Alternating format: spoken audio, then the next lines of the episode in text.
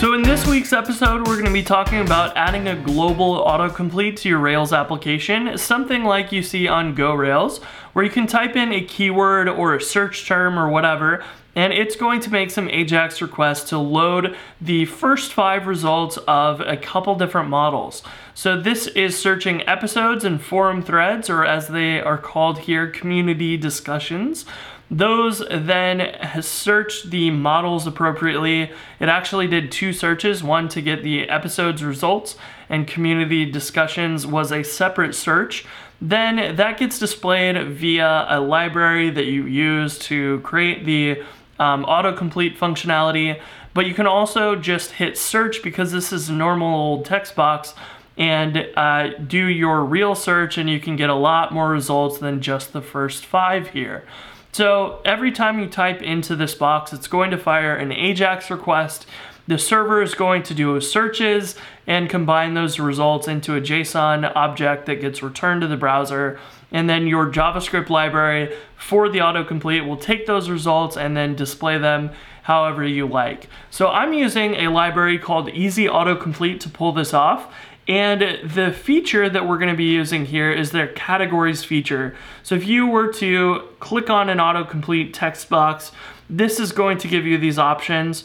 Um, but as you can see here, fruits and vegetables are the main categories, and they're formatted a little bit differently than mine. But if you click on any of these, um, they will change the text there. You can also type something like pepper and it will highlight and bold that and actually do your autocomplete search there. Now, this shows you a good example of this. You have a JSON object that you would get back from the server. It has these groupings, so we have fruits, and the results for that are an array, and vegetables have an array as well. And the way that you tell this library how to parse those out separately is you give it a list of categories and you tell it, well, it's going to pull fruits from the fruits uh, property here, and then the header for what you display will be fruits with a couple hyphens on both sides. And the same thing goes for vegetables. And uh, that is exactly what I do in GoRails. It's just a little bit more complex because we are making these clickable so that when you click one, it will take you to the right page on the app. So this is basically what we're going to be doing. This library already supports this out of the box. So that means we don't have to worry about the front end work of making sure that our groupings work appropriately and that these aren't selectable items and so on.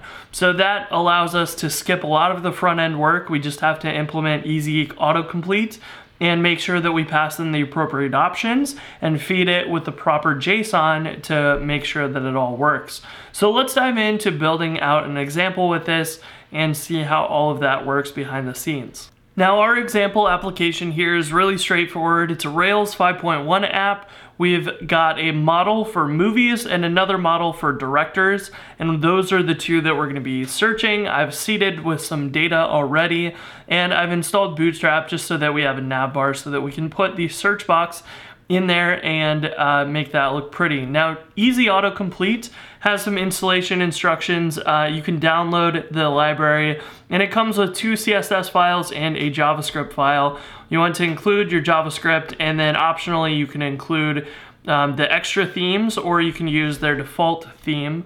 We will need to put those in our application. And you also need to make sure that you have jQuery installed and whether you do that through a CDN or you do that through your own uh, asset pipeline like using the jQuery Rails gem, which is probably the best way to go. Uh, for convenience of this example, I'm just gonna throw in this example using the CDN um, because I'm a little lazy on that aspect. So for this, we want to grab the CSS and we want to put those inside our application style sheets folder. So I'm gonna go ahead and do that. And we'll move those over here inside of there. And then our jQuery Easy Autocomplete is going to go in the JavaScripts folder. And that's gonna give us the ability to go into our app, assets, JavaScripts. And then you can see that file here. We can go into application.js and we can require jQuery.easy autocomplete and do the same thing for our style sheets. We can do a require easy autocomplete and if you would like, you can do the themes as well. And that will give us access to all of those in our app. Now the first thing I like to do after installing some of that JavaScript and CSS is to open up the browser and then manually test that out and make sure it is loaded. Um, and we can define some options here. And if we grab the first input and the really the only input on the page in this example, um, easy autocomplete, we can pass in those options. And if all that works correctly, you saw this change a little bit in styling um, as it got the CSS applied for easy autocomplete. And now if we were to type in any of those options like blue, or red, we will see it automatically create the, uh, the autocomplete window and then highlight the word that you were typing and any of those matches. And you can see if you type E, you see that highlighted on four out of the five results. So we do know uh, Easy Autocomplete is working, and now we need to go work on our search stuff on the back end, so then we can then pass that into Easy Autocomplete for these options here. So we need a search endpoint that's actually generic to all of the models that we want to search. In our case, we're going to be searching movies and directors, and so it makes sense for us to have some sort of main controller with a search action on it. So if we have get search, we can also define the controller as main, and that should give us a slash search URL that would go to the main search action. And inside of there, we can define in our main controller, uh, which I just created, we can define a search here that will give us the results back that we want. So really, we want to render JSON from here all the time. And we want to render from a JSON object, and we want movies and an array back, and we also want directors, and we want to pass an array back. So if um, this is all wired up correctly, we should be able to go to search, and you can append .json, or you can just do .search and you should always get that um, Ruby hash back that's converted to JSON. So we want to dynamically populate these results from a database search or Elasticsearch or whatever kind of search you want to use. Um, but we want to populate these two sets of results with our search results.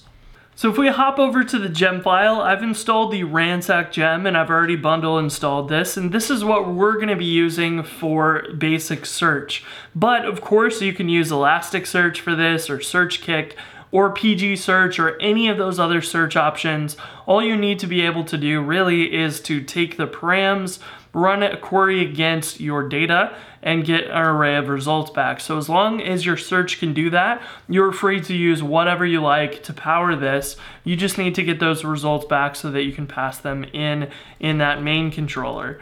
And main controller will need to query those results. So let's uh, pull that up here. We need to search both movies and directors here, and if you aren't familiar how, with how to do that with Ransack, it looks something like this, where we have a, a query where we set up the query for Ransack, and then we ask for the results, and we can optionally ask for distinct results so we don't get duplicates. And so what I'm gonna do is change this up a little bit. We are not going to use that Q variable, which is useful for rendering search forms with Ransack. We're just going to get the movies back. So we'll say movie, and we'll do uh, directors. And director will be our search there. So we're gonna use the exact same params q for both of those and get distinct results for each one. And then we'll take those results and then put them into our uh, array here. So we have two arrays of active record objects and we need to be able to convert these to the name and URL JSON objects.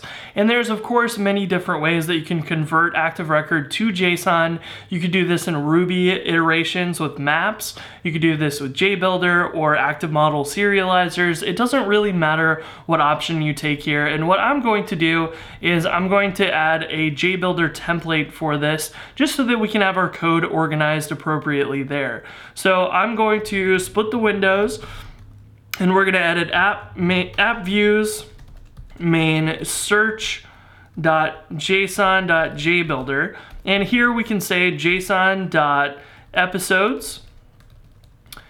Uh, do in JSON or JSON.movies rather, uh, Go Rails would be episodes, and JSON.array we can pass in at movies, and for each of those uh, movies that we have, we can have JSON.name, movie.name, and JSON.url is movie path, and we can have the movie passed into that. And if we take this and we do the exact same thing, instead of movie, we have director. For all of those, we should now be generating the JSON appropriately so that we have the name and the URL for each one of those. And of course now we can go try that out by adding .json to the URL and we're gonna get our list of movies and directors and we get all of the movies and directors in the database as our results. Um, and the only other thing that I would say here is you can add a before action to say force JSON only on the search method there and that private method called force JSON can set request.format equal to JSON. And then that will make sure that your search doesn't have to have that .json in the URL and you can hit um, slash search and it will always render JSON no matter what that format was, like search.html. It will automatically always return you JSON. Now we have to go and correct our movies and directors stuff because if we add in a query term here, like cure, uh, cure for wellness should be a filtered result here, but we don't actually see that filtering correctly. So we need to go and address that and make sure that we have our search stuff working so that when you pass in q equals whatever, we take that and do a proper search across our models. So first off, what we want to do is we want to limit the results to about five. We don't ever want to return more than five.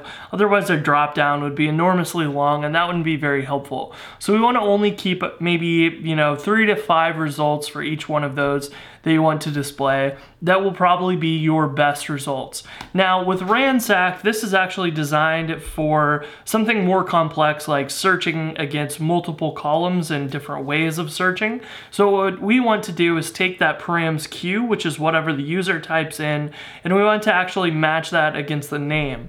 And so we can say name, uh, name contains and we want to pass in that params q into there. So we're searching against the name column and we're saying we want to only match ones that contain that string that came from the URL. So you can use your search any way you would like and you can pass in um, this into Elasticsearch or anything like that. As long as you get those results back and you can limit them to a reasonable number like three to five, then you can assign them to this and your JSON JBuilder will automatically take those records and convert them to the proper column and the URL for each one of those. So what, this is how we're going to do it for Ransack. Your implementation may be a little different if you're using a different search mechanism, but here we should be able to say something like Q equals S, and we will only get results that have the letter S in it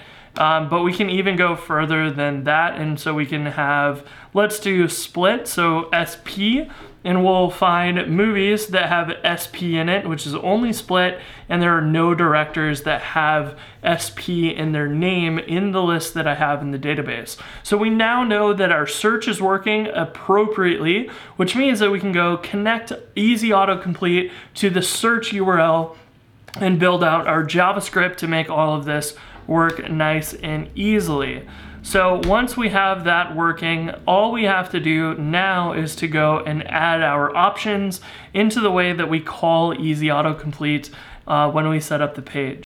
Now I'm gonna add a new file in app assets JavaScript called search .js and this is where we're going to write all of our code. Now I'm going to try and write as much of this as I can with regular old um, JavaScript instead of jQuery even though we have jQuery available.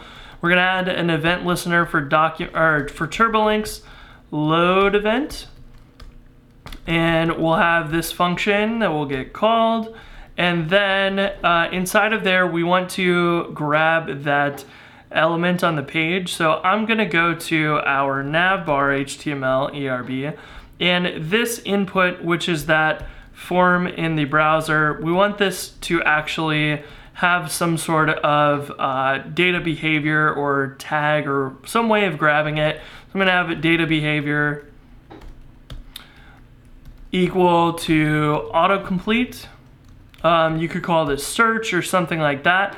Um, we can have our document.query selector. This will be for data behavior equal to autocomplete. We'll grab that and we'll have our input. And that input is what we'll use later on to set up easy autocomplete with our options. So we're gonna have to pass in some options. And so we'll set up options here. And this is gonna get kind of long because we have to define all of that stuff that we actually want to implement. Now, the other thing here is that we have a form uh, tag here that we want to replace with a Rails form with. And I just pasted in here the final form with uh, because it was going to be a lot to watch on camera and it wasn't very interesting. But the important tidbits here are that we're pointing this form to the search path. And actually that means that our main search action should probably respond to HTML and not just JSON. The other thing is that we want it to be local is true because by default they all submit as Ajax now by default, and we want the method to be equal to get. Jumping back into our main controller, this points out something that if our form is going to submit a GET request, our search method doesn't actually respond to HTML requests. Um, it only responds to JSON formats. So what we could do is we could actually duplicate this search method and rename one to autocomplete, force the autocomplete to only respond to JSON, and our regular search, instead of doing limit of five, we could actually call our pagination here or have no limit. And then we would of course need to also re rename our uh, view for the main search JSON JBuilder. This would need to be renamed to autocomplete.json JBuilder.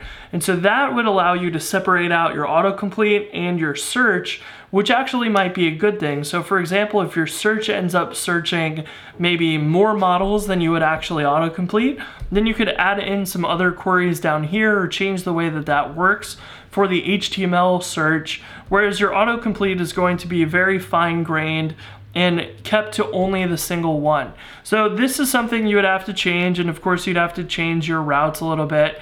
Um, so you could add autocomplete up here and so on. But it may be something wise that you might want to do to separate those two out. The other option that you have here is to actually uh, do a respond to block and pass in the formats and you have your formats define what they do. So HTML, you could add in your pagination here. Format.json could actually set up at movies equals at movies dot limit five and movies can be changed to directors here. Uh, directors. And then you could get rid of this over here and kind of combine them into the same action. And this time you wouldn't want to force JSON for that either.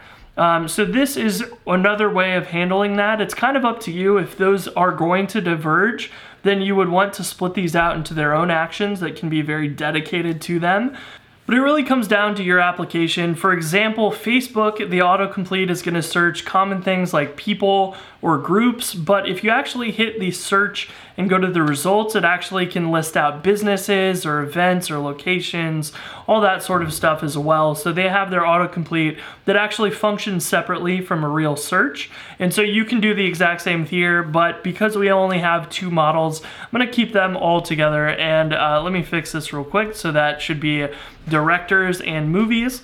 Okay, so let's dive into all these options. There's a lot of them, so we're gonna run through these fairly quickly, but you can look at their documentation for how all this works.